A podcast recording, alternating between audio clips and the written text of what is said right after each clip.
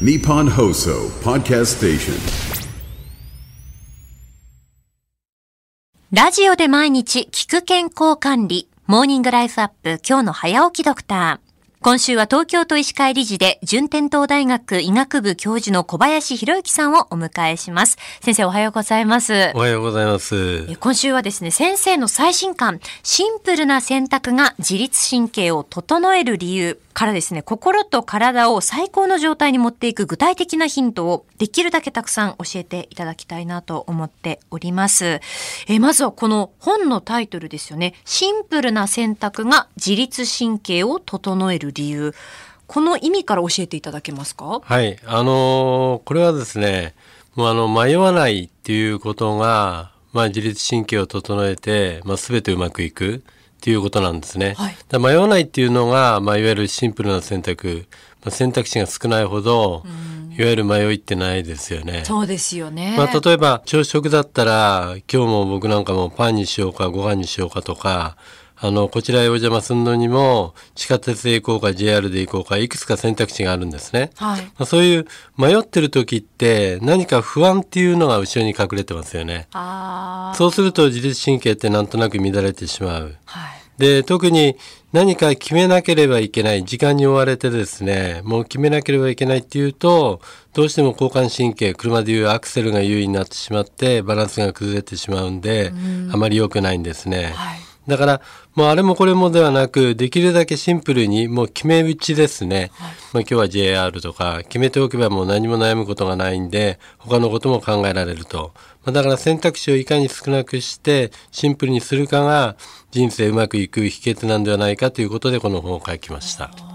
今の先生の話を伺っていると些細な悩みのように感じるんですけれどそういった悩みもでさえもその自律神経には影響しちゃうものなんですね。影響しますね。もうやっぱりあのどうしても悩むっていうのはもうこれ大小関係なくあのそれを感じた瞬間から乱れが始まりますからだからなるべく本当選択肢を少なくするっていうのがいいと思いますね。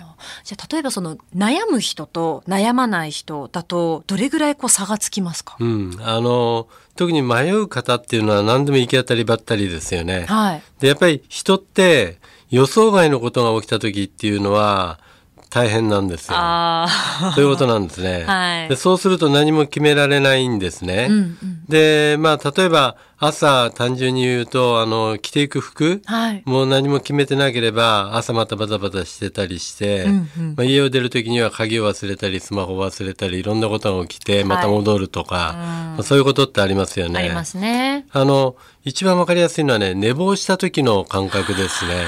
うわあの時の感覚の状況はがい常に起きてしまうと、そうすると自律神経は一旦乱れると34時間戻りませんのでまあ午前中は使い物にならないということですね。3、4時間も戻らないです。戻んないですね。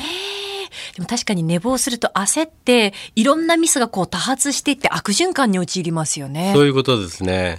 だからあのアクシデントが起きてしまったり予想外のことが起きると人っていうのは乱れてしまうんで、はい全て想定内にしとくっていうのが重要ですね。すべて想定内にしておく。そういうことですね具体的にはどういうことまあですか、簡単な話言うとですね、あの電車が遅れていくかもしれないからもっと早く出とこうとか20分早く出とこうとかですね、はい着る服ですね、はい僕なんかも必ずもう黒のスーツにあの白のワイシャツって決めてるんですね、うんうん全く迷いがない。もうユニフォームとして決まってるんです、もうそう決まってるんですね。はい。まあそういうのもそうですし、まあそれから天気予報のチェックっていうのは必ずしますね。はい前日に。あの寒くなるって言ったら前日の前の夜からもう選んでおくと。